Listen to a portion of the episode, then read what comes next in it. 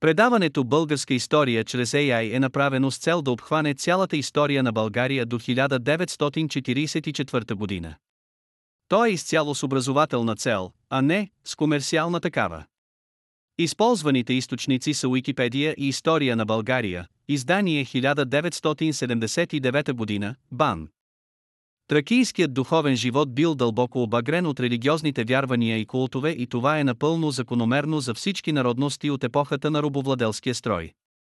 Разликата е само в степента на религиозната окраска и в Тракия е особено подчертано поради дълбовечния живот на трите главни направления на религиозно мислене култа към Слънцето, култа към безсмъртието на душата и култа към силите на природата. Затова в тази страна, в която никога не са достигнали формите на класическото робовладение и следователно на класическото светоусещане, религиозният живот ще доминира във всички области на материалната и духовната култура. Тракийските погребални обичаи представлявали материален израз на тези три основни сфери на религиозно възприятие. Като се оставят на страна погребалните съоръжения били те мегаритни паметници, правоъгълни или куполни гробници от камък или облицувани от гради, какъвто е случаят при Дуванли, Пловдивско, били те най-сетне прости, бедни погребения в могилния насип. Възниква големият проблем, с кои от тези сфери на религиозно мислене те са най-вече свързани. Преди всичко това са култът към слънцето и култът към безсмъртието на душата.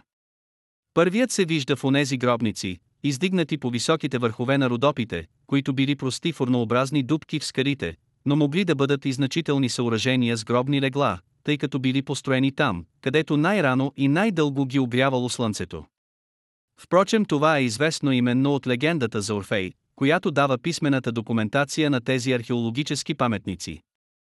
Легендата за Орфей разказва как царят жрец, певец и прорицател, бил погребан на висока колона, обряна от слънцето, на която била поставена урната с праха му и която е достъпна за поклонение от всички страни.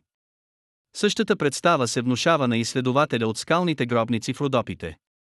Някои от които, открити за всички ветрове, били действително места за поклонение и дори до тях се стига по издълбани в скалата стълби. Култът към безсмъртието на душата е засвидетелстван в погребалните обичаи и в този случай чрез тайнствата около огъня. В прастарите индоевропейски религиозни представи пламъците на огъня очиствали тялото от всички урисани грехове, когато се допрат до него, но в същото време и по силата на същия обред покровителствали тялото на новороденото, когато то било поставено до тях на земята. Както всички индоевропейски народности, и траките практикували изгарянето и полагането на труповете. С това възпроизвеждали култовите действия около новороденото в момента на кончината, т.е. момента, в който душата се готви да се пресели в света на безсмъртието. От гледището на индоевропейската тракийска религия изгарянето на трупа и заравянето му са две таинства с еднакъв смисъл и с еднаква цел. Поради тази причина в Тракия се практикували и двата погребални обичая, като понякога и се редували. Така през 6-5 век преди новата ера в Тракия преобладавало изгарянето на труповете, докато през други периоди преобладавало полагането на труповете. Пак поради същата причина и при двата вида погребения непременно се поставял гробен инвентар, който ще е необходим на душата в отвъдния свят. Тези гробни дарове са бедни или богати в зависимост от социалното и от политическото положение на мъртвеца. Някои писмени сведения, според които някои тракийски племена погребвали мъртвите си с радост, защото мъртвите се освобождавали от всички земни невори, а посрещали новороденото с плач, тъй като тегла го очакват във видимия свят. Освен това става дума за вече споменатите сведения, че някои траки погребвали любимата жена на покойника в неговата гробница и любимия му кон в насипа на могилата. Това е по-скоро фолклорен детайл към практикуването на двата основни култа, определящи типичността на тракийските погребални обичаи. Писмени, археологически и някои етнографски сведения са в състояние да представят обобщено политеистичната тракийска индоевропейска религия с най-древните и черти, които и по времето на класическата епоха и предават облика на религиозна стародавност, трудно възприемлива за гръцките наблюдатели. Съществува обаче цяла друга поредица от сведения и изразени решения, които са запазени у гръцките автори, били те митографи, историци или географи. Тези сведения показват, че общият проблем за тракийската религия все пак не може да се изчерпи с предложеното вече обобщение за втори, първо хилядолетие преди новата ера, а изисква по подробен анализ, който ще покаже сложността на цялата проблематика. В областта на тракийската религия за класическия и елинистическия период съществуват твърде малко, и то откъслечни сведения. Данните са предимно от римската епоха, след като Тракия вече толкова века се развивала и се намирала в непрекъснат културен обмен с околния свят. Поради това и представите не са нито пълни, нито точни както за отделните епохи, така и за отделните култове, а това е пречка за възстановяване на цялостната религиозна система. Херодот, който имал склонност да говори за религиозни неща, съобщава, че траките са почитатели на Арес, Дионис и Артемида, а царете им почитали Хермес повече от всички богове, като се кълнели в него и изкарвали от него происхода си. Това сведение очевидно не е точно, защото на други две места той говори за гетския Залмоксис и абсинтийския Плейстор, а пък други автори от същата епоха съобщават за Аполон или богинята Котисе. То е важно, защото се вижда, че Херодот схваща тракийската религия като политеистична. От друга страна обаче, възоснова на сведението му за Залмоксис и особено много възоснова на известното от повече от 1500 оброчни паметника божество тракийски конник, или Херос, се подхвърля идеята, че при траките е съществувал монотеистичен принцип, който едва по-късно под влияние на гръцката религия е еволюирал към многобожие. Във връзка с тази идея би могло да се обясни и сведението на Херодот за многото божества в смисъл, че Херосът, който се проявявал на различни места с различни функции, бил сближен от него с притежаващите съответните функции гръцки божества и поради това бил наречен различно по-гръцки. Все пак известно е едно женско божество при траките, Бендида, а това вече противоречи на монотеистичния принцип. Както при всички примитивни народи, и в основата на култа при траките лежало почитането на онези сили, които те са откривали в околната природа и с които са свързали живота и съществуването на човека. Тракийската демонология не може да се схване добре, но почитането на пещери, скални места, извори, гори говори за съществуването на вяра от най-древни времена. Тези демонични сили приемали постепенно образа на божества, повече или по-малко оформени, различни, обикновено не много разграничени функции. По какъв начин е станало това, не може да се каже, но вероятно и тук се е минало през стадиите на фетишизма и зооморфизма. Тази примитивна форма също е оставила известни рудиментни елементи в почитането на дървета и животни, които в никакъв случай не са били само отвлечен символ. В такъв именно смисъл трябва да се обяснят дървото и змията, които почти винаги съпътствали в релефите тракийския конник. Религия без култ е немислима. И тракиецът е извършвал култови действия било в къщи, било на определени места. Най-разпространеното действие било молитвата, да се поиска нещо от Божеството. Първоначално молитвите не са имали определена форма, но са имали определена идея. В древната религия съществува божеството принципът «давам», за да дадеш, трябва да получи някакъв дял било предварително, било като му се обрече, ако изпълни молбата, като и в двата случая се цели да се спечели неговото благоволение. Важен елемент в култа били магическите действия, имащи за цел да отстранят злото и да докарат доброто, както и отделни случаи да докарат зло на отделно лице или лица. Най-разпространеното магическо действие било очищението, когато лицето или колективът са попаднали под властта на враждебни сили и трябвало да се освободят от тях, например при раждане, смърт и убийство. Най-обикновено и изпълнимо при всички обстоятелства било очищението с вода, която на дадени места, например при изворите, имала подействена същност. Почитането на извори, в или до които живеят водните демони, тъчени и от траките, в надписите под гръцкото име нимфи, било свързано с култовото действие човек да се напръска и да пие от водата им. Дали е имало очищение с кръв на жертва, не е предадено, но по принцип може да се допусне. Имало е и магически действия, свързани с здравето и размножаването на добитъка, с опазването на поселите и добрия берекет и при други случаи. Пшеничната слама, с която хиперборейките увивали своите дарове, когато ги пращали на юг през Тракия до остров Делос, била свързана с някаква магия по нивите. По този повод Херодот изрично споменава подобен обичай, изпълняван от тракийските и пеонските жени, които никога не поднасяли на царица Артемида, т.е. Бендида, даровете си без пшенична слама. Магически характер е имал и обичаят мъжете да донасят оръжието си до кладата на мъртвия и да го поканват на бой, с което те се помирявали с неговия дух с оглед да се оженят евентуално за жените му. Магията играела особено голяма роля в мебаяния и заклинания, придружени с някакви действия. Лекарите на Залмоксис, предава Платон, знаели лек против главоболие, но за да бъдел той ефикасен, преди това се правили някакви баяния, действащи на душата. В тракийската медицина играели роля и магиите. Това личи и от преданието за Траке. Тя била някаква млада жена, известна между магиосниците, веща в баянията и лекарствата.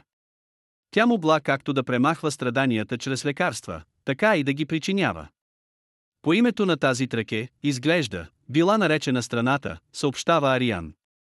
Във всички тези случаи се говори за фармакон, което означава дрога, както полезна, така и вредна, и оттам медицинско лекарство, отрова, чародейно лекарство, чародейство, както се вижда много ясно от текста на Платон. В гръцката литература Тракия се славела от край време и като люлка на рядко надарени и вещи лечители, които прилагали изкусно освен многобройните целебни билки на своята родна земя и оригинални методи, например метода на целебното внушаване, с други думи, лечебното въздействие. Още в Омировия епос е отбелязано умението на траките да лекуват рани. Така сам Хефест разказва, че когато паднал на остров Лемнос и се наранил, за него се грижили и го лекували живеещите там траки от племето на синтите. Други култови действия били жертвоприношенията.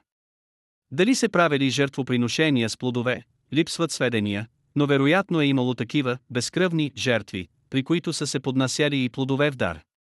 Нещо обикновено били кръвните жертви, които в повечето случаи после били изяждани. В някои случаи била запазена страшната форма на принасяне в жертва на хора.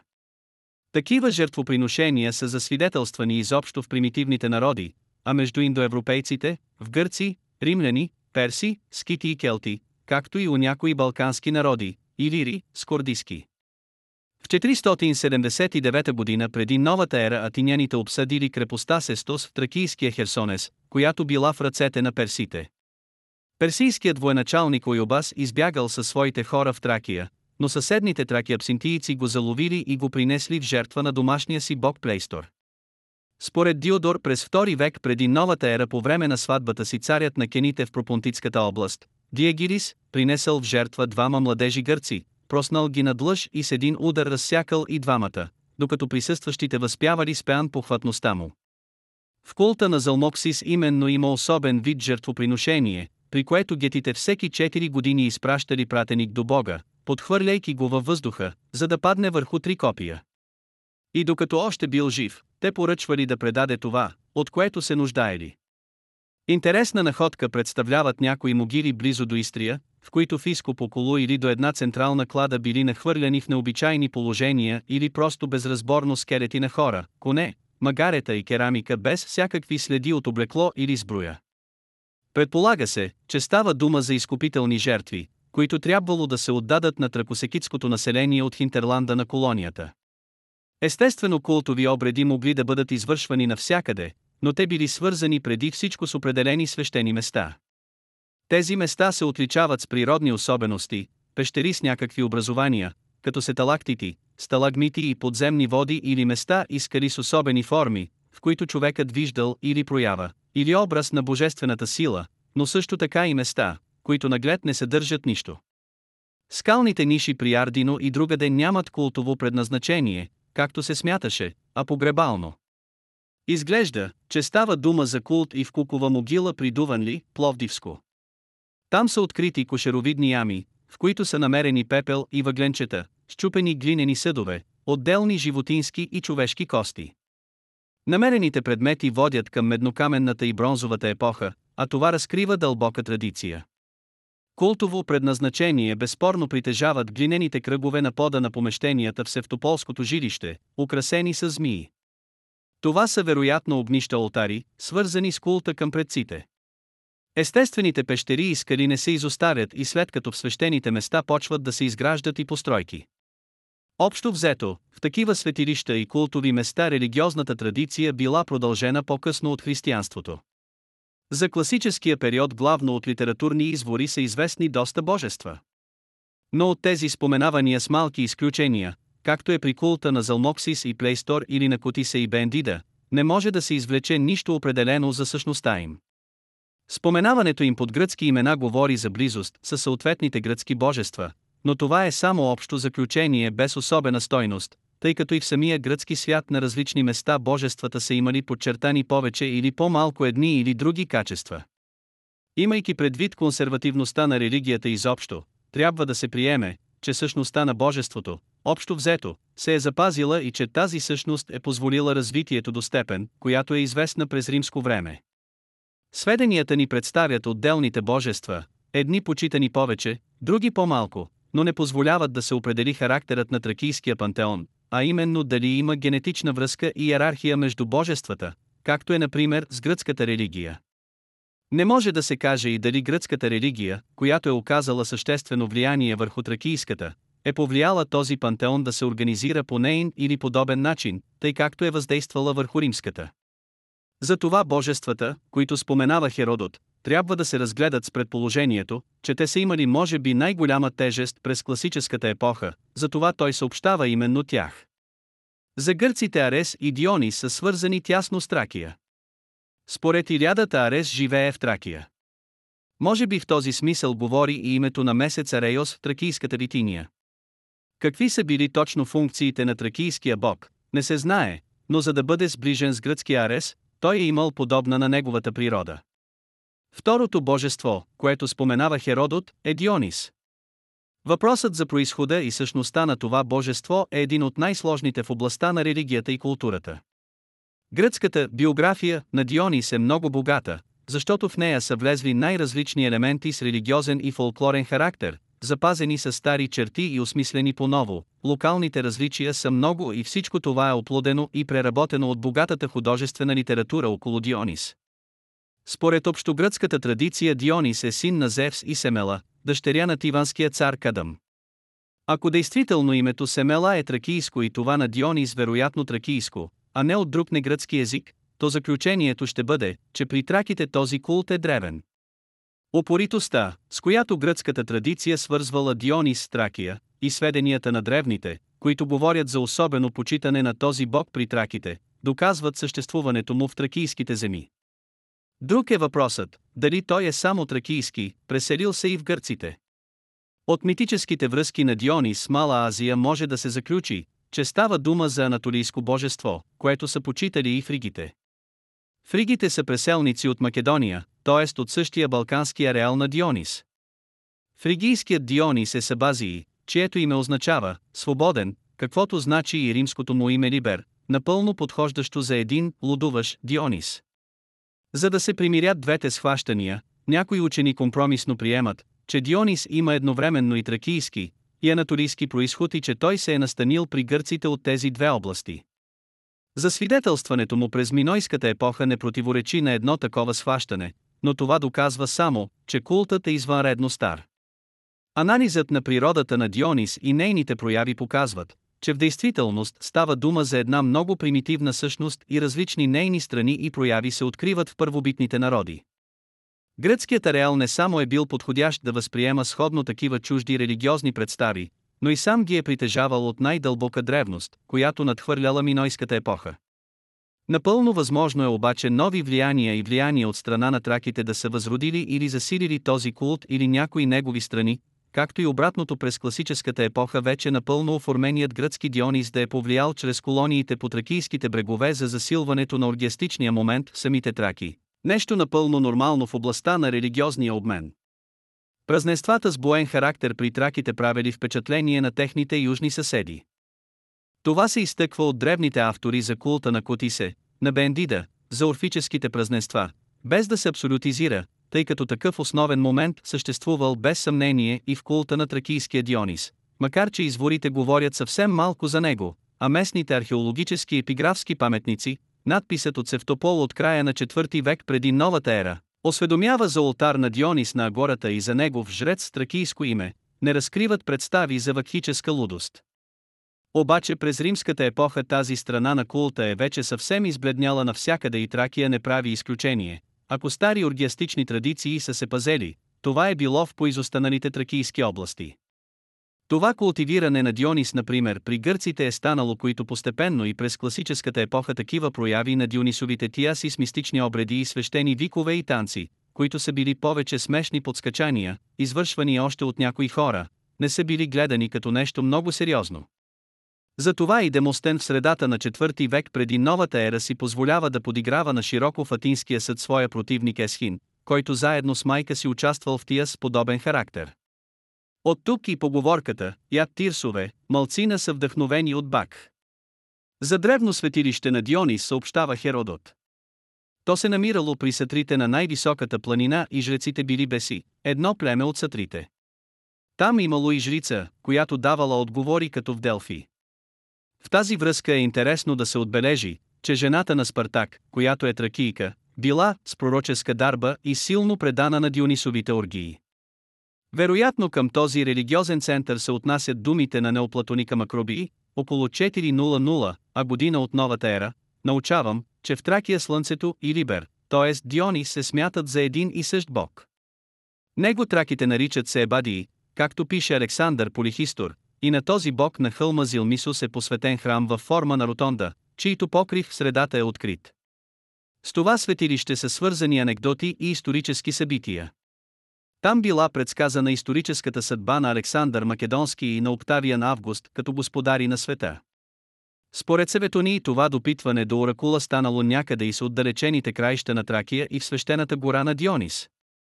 През 28 година преди новата ера, след като покорил бесите, Марк Лициникрас отнел светилището от бесите и го дал на одрисите. Може би това е бил поводът Беесът Вологес, жрец и пророк на Дионис, да повдигне голямото възстание на бесите, като довел съплеменниците си до френетично изтъпление. Оракулът на сатрите бил различен от този в Пангей и че се намирал в планината Орбел, вероятно Беласица или в Родопите. Най-вероятно е, че всички споменати вече сведения се отнасят до едно и също светилище, което се намирало в западните Родопи, където са живеели сатрите. То е било на най-високата планина някъде и с отдалечените краища на Тракия, което съвсем не подхожда за Пангей. Не само допустимо, но и съвсем естествено е, че в Пангей и Хемус са могли да съществуват също така почитани Дионисови светилища. Дионис е в тясна връзка с Сабазии, което според думите на Павзании дори било тракийското име на Дионис. Обстоятелството обаче, че Сабазии няма много паметници в Тракия, не позволява да се свърже сигурно, че Сабазии е тракийският Дионис. Предположението обаче е напълно вероятно. Сабазии е велик бог при фригите, които са преселници от Македонската област. В Херодот се среща трето божество, Артемида, с чието име той означава Бендида, и това изрично се казва и от други по-късни автори, траките наричат Артемида Бендида. Близостта на двете божества е очевидна и за да се разбере природата на Бендида, трябва да се имат предвид функциите на гръцката богиня. Но поради многостранните черти на Артемида справо се казва, че всъщност има много артемиди, чието происход е различен, остатък от минойската епоха с привнесени в последствие черти от дошлите по-късно гръцки племена. По времето на Херодот обаче тя е богиня на животинския свят, каквато е и предревната господарка на животните, великата майка, великата богиня божество на горите и плодородието, на водите и изворите, а също и на раждането. Има опит името и да се изтълкува не от гръцки, а от предгръцки субстрат, именно от предполагаемо артус, което значи мечка, като последната форма е запазена в гръцки, припомня се, че посветените на тази богиня момичета се наричали у гърците мечки. Тя е чествува на станции, в някои области с разпуснат характер, и с нощни празници. По-късно тя станала богиня на луната, както брат и Аполон, на слънцето и това я свързва с Хеката. Самата Хеката, с малоазийски происход, първоначално е едно могъщо всеобхващащо божество, при което постепенно се налагала хтоничната страна, богиня на мъртвите, с която общували магиосниците и вещиците.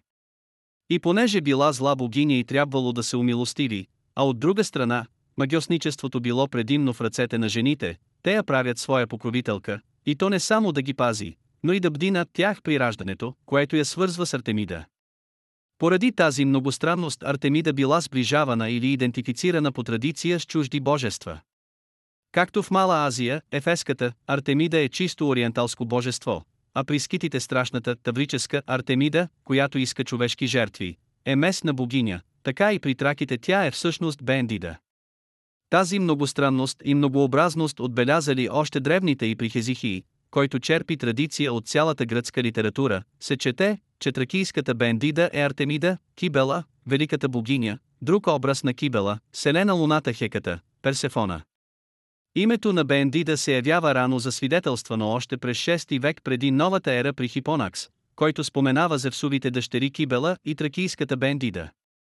Пролетният месец Артемизиус при витинските траки носи името Бендидиус, при тях има и месец Ареус. Това обстоятелство и фактът, че в тази област Бендида, с две копия в едната ръка и с нож в другата, се изобразява по монетите, говорят за стар тракийски култ. Етимологията на името от индоевропейския корен бехентх, т.е. свързвам, е само едно предположение. Бендида била преди всичко богиня на животинския свят, на лова, вегетацията и плодородието. Според сведението на Херодот, тракийските и пеонските жени, когато принасяли жертва на царица Артемида, увивали винаги даровете с пшенична слама. Това личи също и от оброчните плочки. Въз основа на Херодотовия текст за почитаните при траките богове е изказано предположение, че Бендида била женско съответствие на бога на войната, нещо, което всъщност я поставя във връзка с тракийския конник. Тази връзка се вижда и в споменатите релефи. Особено важен е един примитивен оброчен релеф от село Върбовка, Павликенско, от 2-3 век от новата ера, на който е изобразена права богиня в дълъг хитон, с шлем и горгона на гърдите, в дясната ръка с късокопие, в лявата с малък щит, една воинствена богиня с атрибутите на Атина, която е всъщност Артемида Бендида, както показва и посвещението на Артемида. През втората половина на пети век преди новата ера култът на Бендида бил официално признат в Атина. Причината била не толкова значителният брой траки там, защото повечето били роби, а останалите метеки с ниско обществено положение, колкото политическите отношения с Удриското царство. Това става през 429 година преди новата ера, точно след сключването на съюза с Ситалк в 431 година преди новата ера. Този факт говори за нещо друго, за особено голямото значение на тази богиня при траките, за да може да бъде именно тя почетена с официален култ в съюзната Атина. Празнуването ставало в Пирея, където след тържествената процесия се извършвало жертвоприношение. Според живописното описание на Платон вечерта е имало празненство с надбягване на тракийски конници, които си подавали факлите един на друг. Имало и храм на хълма Емонихи с култова статуя на богинята.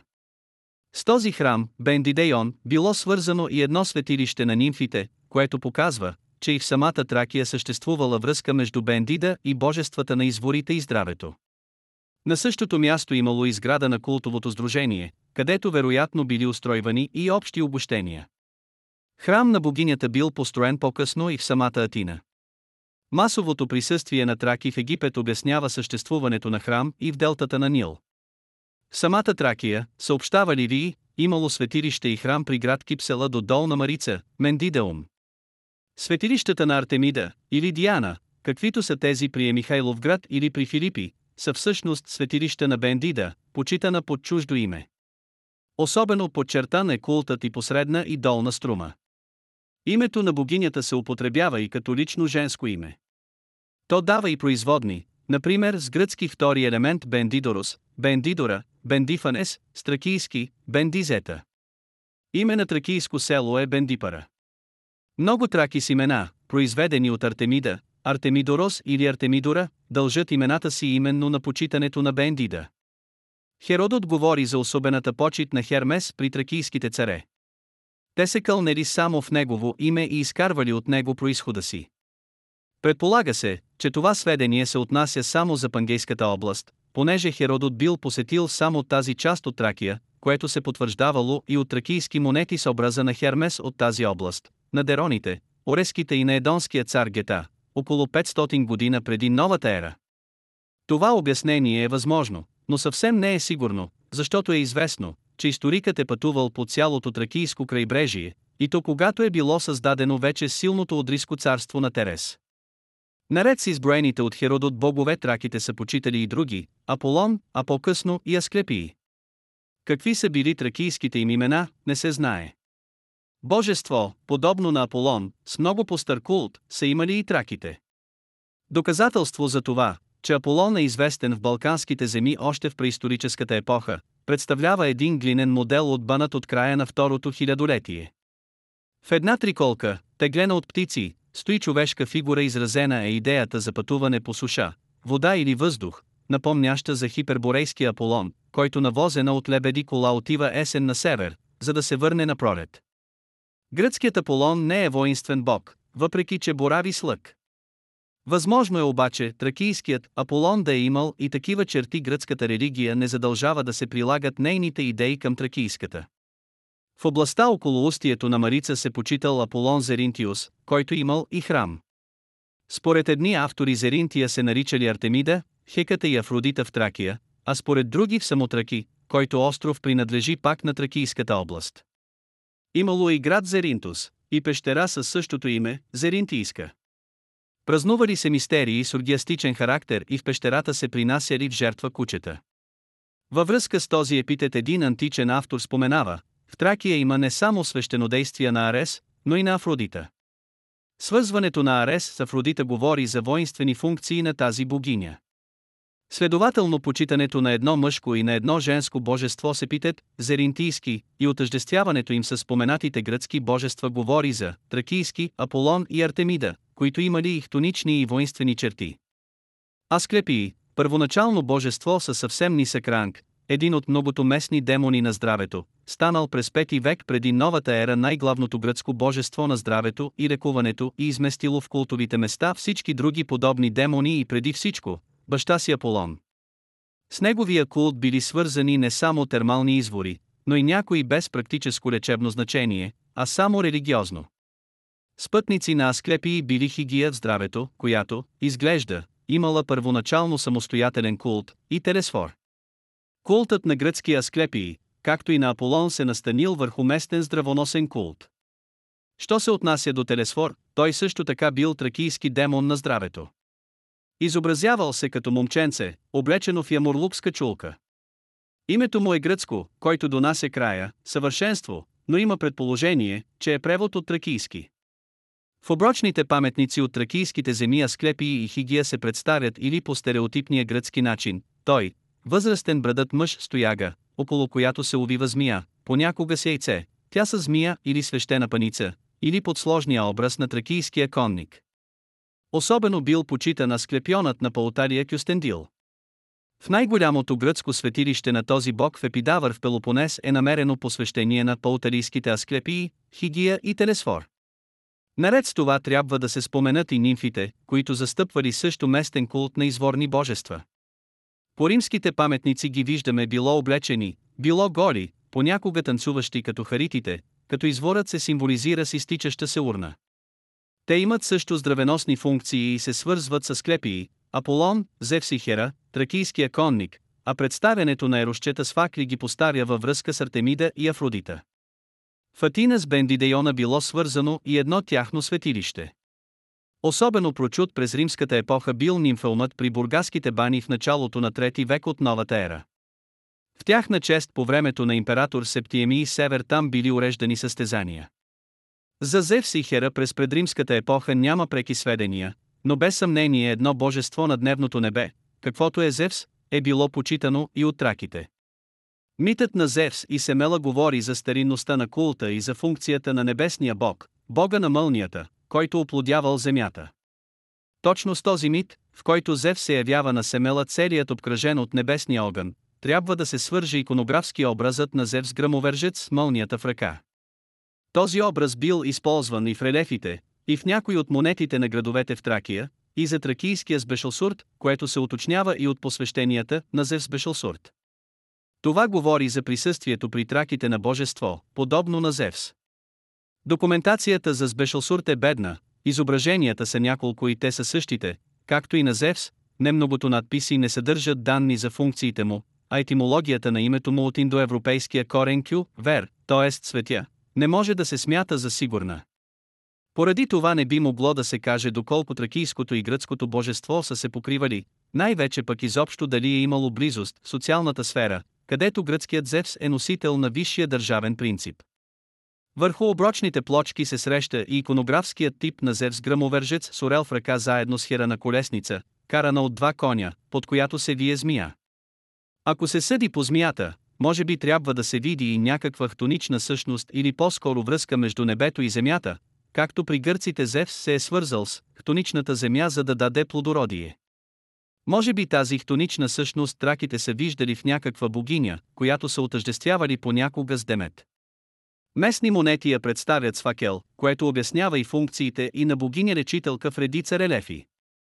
Тракийската Хера е била някакво небесно божество. Прикебрените по Долна Марица и усикабоите в Херсонес вождове били жреците на Хе. Жрец и вожд веднъж бил Косингас. Траките не му се подчинявали. Тогава Косингас събрал множество големи дървени стълби и ги съединил една с друга. Той се готвил да се качи на небето, за да заяви на Хера, че траките не му се подчинявали. За стар култ, който също не е свързан с Зевс, говори почитането на богинята в областта при устието на Марица, на Рескинтийската планина, откъдето и името Рескинтийската Хера. В същата област били почитани и споменатите зеринтийски божества. Важно сведение е, че там имало храм на Хера и на зеринтийския Аполон. Присъствието на релефи на тракийския конник, Хеката, Дионис, Хермес на Овен и нимфите в светилищата на Зевс и Хера и на релефи на Зевс и Хера в други светилища, съществуването на релефи, които представят Зевс и Хера в група с други божества, стракийския конник или стрите нимфи. Самото им представяне на коне в един релеф, всичко това говори за близост между тези божества. По-специално изобразяването им с трите нимфи, както и епитетът, спасител, издават функция и на божества речители.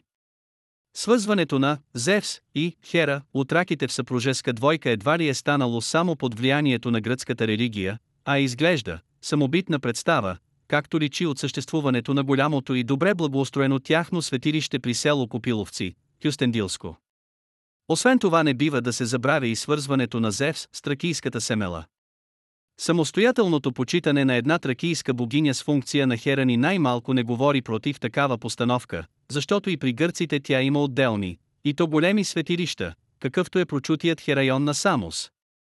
Траките почитали и други божества, но те са оставили малко следи, може би защото се слели с известните вече вероятно под влияние на гръцкия пантеон. Особено бил развит слънчевият култ. Това личи от един стих на Софокъл, в който Слънцето е наречено най-почитаното божество от раките, от вероятното изображение на слънчевия диск върху тракийските монети на дероните, от това, че когато са дели, витинците сядали срещу Слънцето, за да им гледа съдбата, от присъствието му в мита за Орфей. Може би под влияние на гръцката религия, където Хелиос няма собствен образ, а Аполон става бог на това светило, и при траките то не е получило по-голяма култова самостоятелност. Едно хтонично божество от раките е великият бог Дързалас, или Дерзис, представян като възрастен брадът мъж, прав, полегнал или на кон, с рога на изобилието и жертвена паница, т.е. едно божество на подземния свят и плодородието, асимилирано с Плутон Хадесерапис и тракийския конник.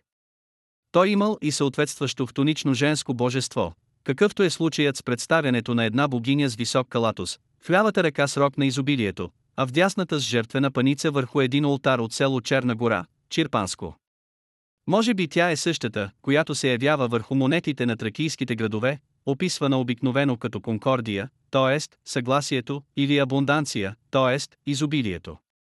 Един от най-трудните въпроси е този с тракийския конник, известен единствено от оброчните паметници, които са много малко от късната елинистическа епоха и почти изключително от римската. В тях той е назован Херос, Господ, Херос. Бог Херос, Господ Бог, Бог, обикновено с още някакъв тракийски, гръцки или римски епитет. Неговата същност не би могла да се долови, ако не се има предвид казаното до сега. Основният иконографски тип е взет от гръцкото изкуство при изобразяване на почитания канон, като били прибавени допълнителни елементи за обясняване на вложената в изображението идея. Тракийският конник бил най-разпространеното божество и е представен до сега с над 1500 паметника, намерени на около 350 места, някои от които са големи светилища. Нямало е място и в най-затънтените области, където да не е бил почитан.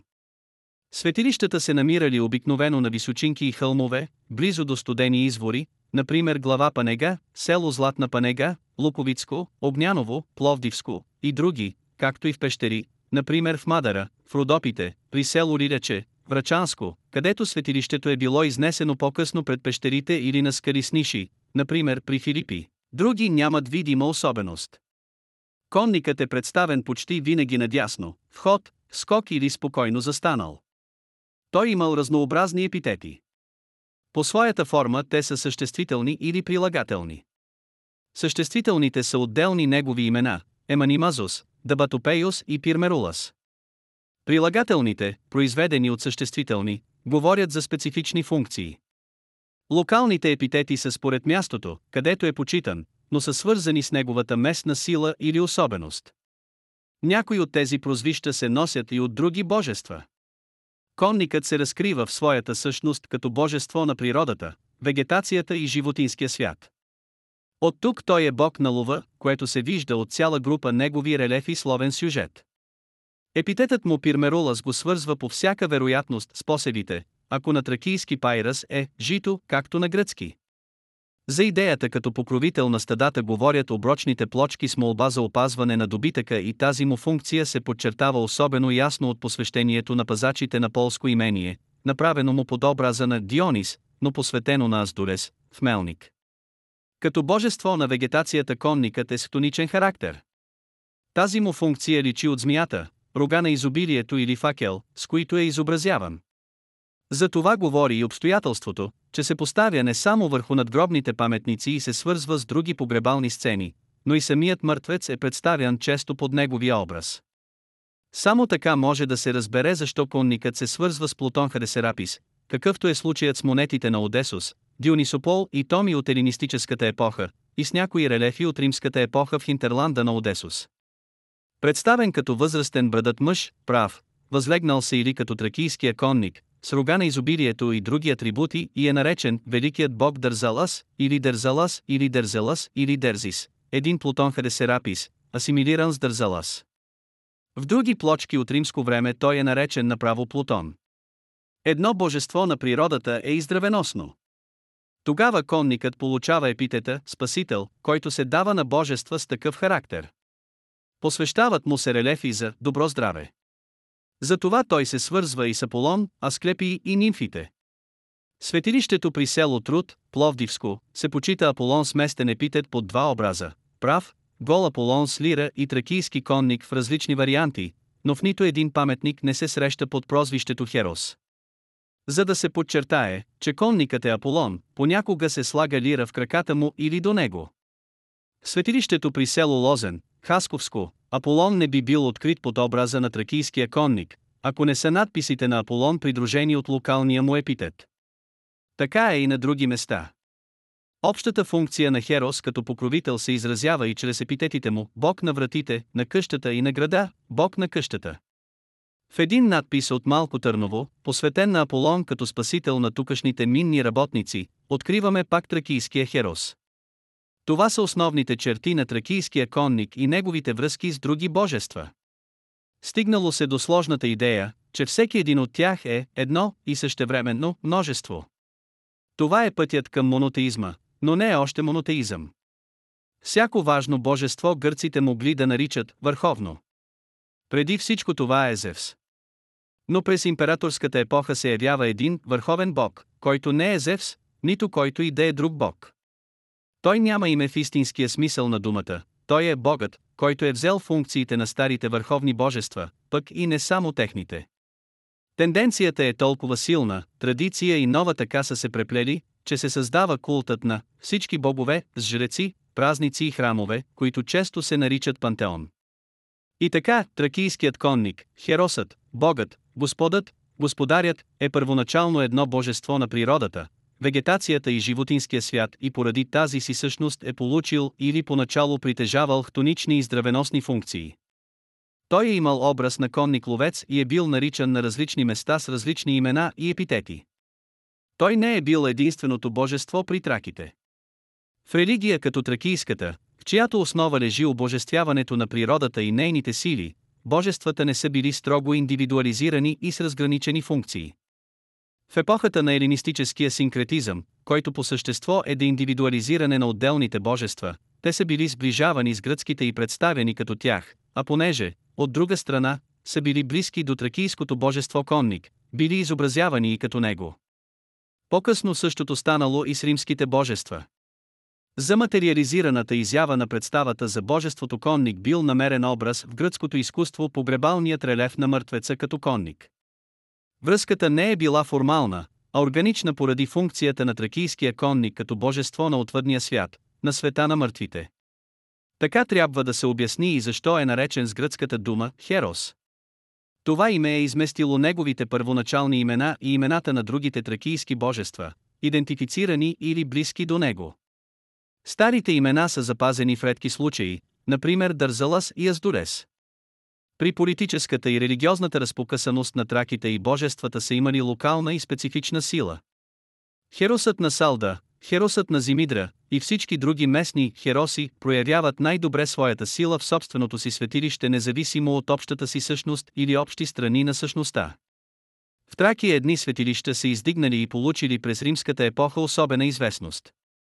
Тракийските светилища пазели дълбоката традиция на почитаното там от най-далечна древност божество с неговите функции, които се оформяли в течение на времето и които се изразявали по начин, съответстващ на собствените представи на почитателите.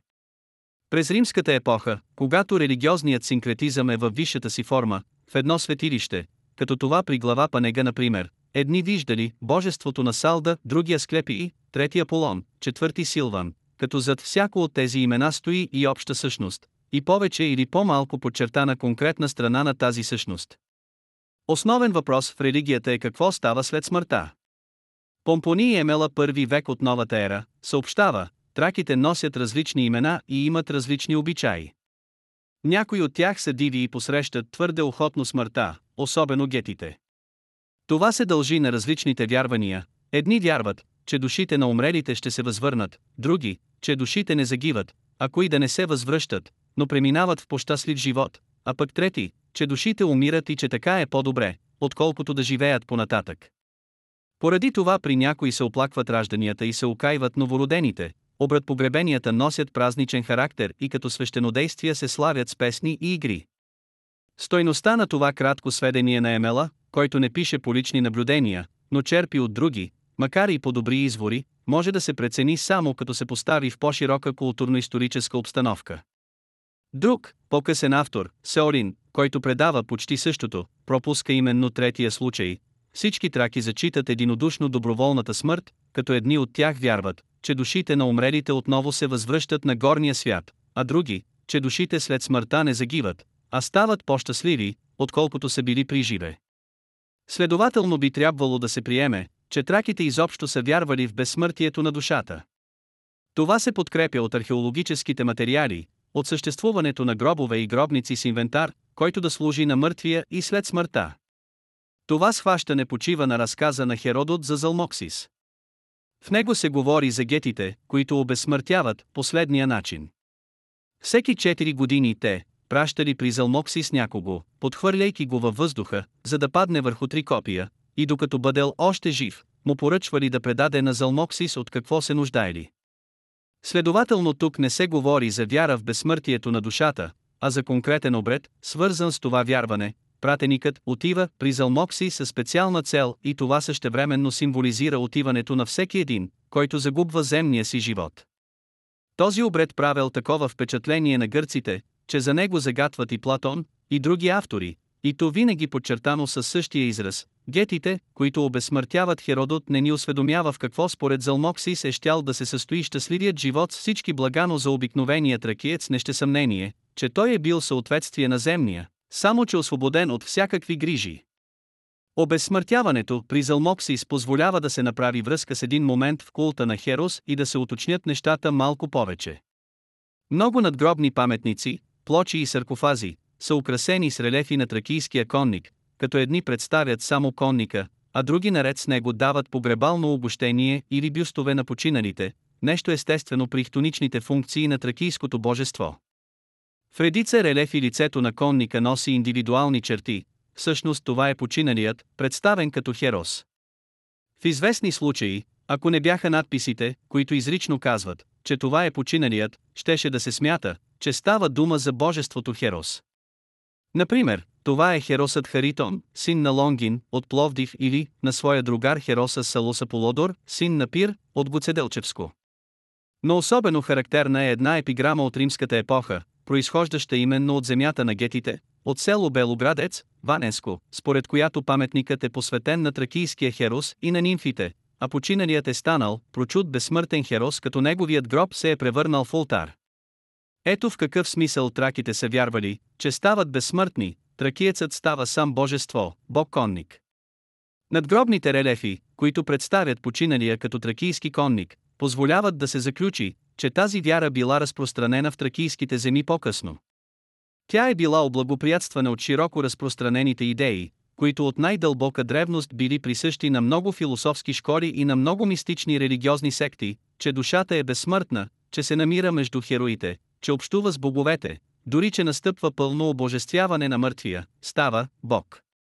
Така, например, запазена е епиграма върху една надгробна плоча от римската епоха от Емесамбрия, върху която един от релефите представя починалата като хеката.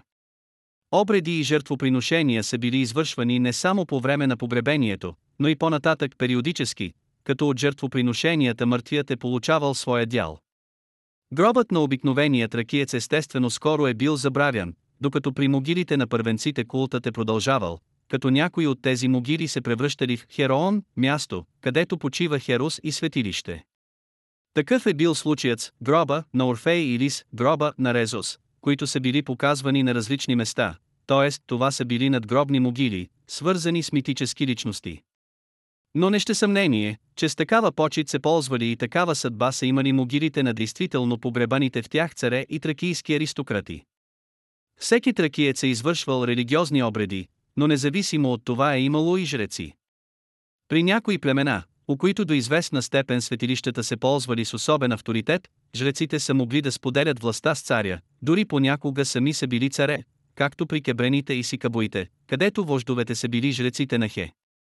Страбон набляга, че древните много повече почитали Божиите заповеди и затова и предсказателите са били на голяма почет, та да бъдат правени и царе като изрежда редица случаи, между които Орфей, Музей, Залмоксис и Декеней, който е историческа личност. Гръцките колонисти, които се настанявали по тракийските брегове, са дошли в новите си огнища със своята политическа и социална система, част от която е и религията им. При отделните градове с различен племенен происход, юнийски, дорийски, еолийски, едни божества държали първенство пред други или функции в дадено божество са подчертани повече от други, но пантеонът бил един и същ.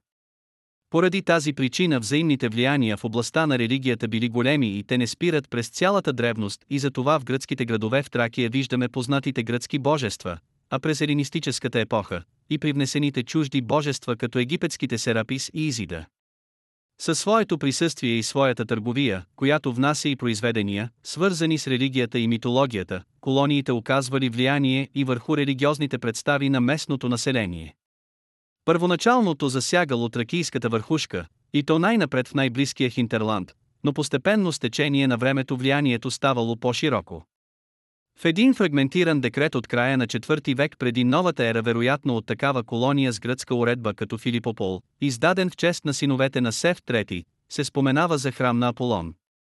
В могилните погребения при Дуванли, Пловдивско, са намерени метални предмети с изображения на Сатир и Еменада, населена като ездачка, на Херакъл и на Нике, датирани в 5 век преди новата ера.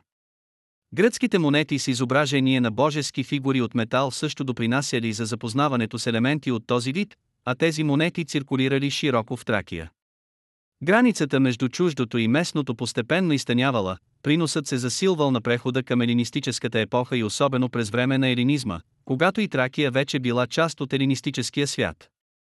На притежателя на панагюрското съкровище лице от царски происход, били близки представените там божески и митологически образи и разбираеми сюжетите, повече от които са обяснени и с надписи Съдът на Парис, Херакъл в борба с Киренейската сърна, Тезей в борба с маратонския бик, Дионис и вакханката Ериопа, групата на Хе, Аполон, Артемида и Нике. Малкият Херакъл убива двете змии и дори разгърнатата и митологическа сцена върху амфората. Затова никак не е странно, че и местни майстори почнали да разработват чужди сюжети, какъвто е случаят с сребърното украшение за щит от панагюрище от втората половина на 4 век преди новата ера, което представя Херакъл Сериманския глиган или с немейския лъв. Херакъл бил доста позната фигура, както може да се съди от присъствието на негови изображения в Тракия през 4-3 век преди новата ера. Одрийски монети от около 300, а година показват на една от страните си неговата глава. Монетите на тракийските царе от 4 трети век преди новата ера носят също така глави на Зевс, Аполон и Дионис. Столицата на Сефт, трети Севтопол, имало храм на самотракийските богове, тайнствените кабири на самотраки, чийто култ продължава минойската и вероятно още по стара традиция. Островът преди гърците бил населен с траки, които сигурно са познавали този култ, добил разпространение между тях едва през класическата епоха. Оттам той бил внесен в Тракия, поне в онези нейни части, които не са били непосредствено до острова, и то най-вече чрез гръцките колонии.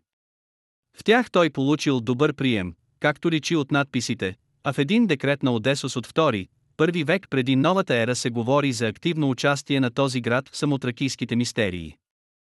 За да има в Кабиле Фосфорион, храм на богиня Фосфорос, засвидетелствам в Севтополския надпис от края на 4 век преди новата ера, и същият град да сече монети с образа на тази богиня, трябва да се допусне съществено влияние на гръцките градове, например на Византирован, въпреки че този култ се е настанил върху местен култ на Бендида. За Коти се първи, който бил необуздан човек, се разказва, че искал да се ожени за богиня Атина, това показва, че той е познавал доста неща от гръцката религия. Поради присъствието на келтски етнически елементи в тракийските земи от 3 век преди новата ера нататък се забелязват остатъци и от техния религиозен живот, който оставил следи и през римската епоха. По този повод трябва да се припомни упоритото запазване при келтите на традицията на обичаите, изкуството и религията, което въжи и за европейските и малоазийските келти, въпреки че при попадането им в по-висококултурна среда те загубват редица черти от своята култура. Във връзка с келтската религия някои изследователи обясняват значителен брой каменни геометрични изображения от елинистическата епоха с глава на кон или овен, които са имали култово предназначение при семейното огнище олтар и са съставлявали неизменна част от неговата украса. Хи само тракийската религия изпитвала влияние, но и тя е влияела. Обстоятелството, че в Абдера през 5 век преди новата ера се почита Аполон с тракийското прозвище Деренос, говори, че в гръцките божества се влагали и тракийски представи. Градът Дионисопол, който по-рано се наричал Кроной, дължи името си на засилването на Дионисовия култ през елинистическата епоха, още повече, че жителите били от смесен происход, гръцки и местен. Но най-характерен е случаят с Дързалас, който получил прозвището Велик Бог. Той дори заемал в Одесос първо място ако не като богепоним, то поне наравно с бога епоним, донесен от милецките колонисти при основаването на града, най-вероятно Аполон. Там той имал и храм и в негова чест се устройвали празници със състезания. За да бъде възприят, играела роля и близостта му с Плутон, Серапис, самотракийските богове и може би Дионис и под негово име се почитало вече едно синкретизирано тракоелинистическо божество с хтоничен характер. Култът му се разпространил и в другите черноморски градове на север, като в Иструс му се издига храм. Но колонистите започнали да тъчат и тракийския херос, както личи от негови релефи от Одесос и от светилището му при близкото село Галата, сега квартал на Варна, посветени от одесоски граждани през елинистическата епоха. Фатина бил въведен официално през 431 година. Култът на Бендида наистина по политически причини, но преди това почвата била подготвена от живеещите в този град траки, така както те го занесли през елинистическата епоха и в Египет. С проникването на тракийското население в гръцките колонии, което се засилило през елинистическата епоха, тракийските култове се налагали все повече, за да се стигне през римско време до повсеместно и интензивно смесване на тракийско, елинистическо, римско, като местната традиция оставала в основата на вярванията на тракийското население. Тракийската култура и изкуство са надстроечни явления от сложен и многообразен характер, който се определя от същността на производствените отношения, белязани от съчетанието на архаични и на развити форми, от историко-географската обособеност на областите в Тракия, от политическия сепаратизъм и от тесните връзки на страната с съседни и сходни културни кръгове. Това обославя силата и дълбокия традиционализъм на тракийската култура, които не са изгубили и през римската епоха, но се превърнали в изключително благоприятен фактор за съхраняването на тракийската народност през дългите столетия на империята. Това беше днешният епизод. Използваните технологии за направата на предаването са Google Vision AI, Tesseract OCR, Microsoft Cognitive Services Speech Studio, DALI Mini, Anchor.fm. Благодаря, че останахте до края.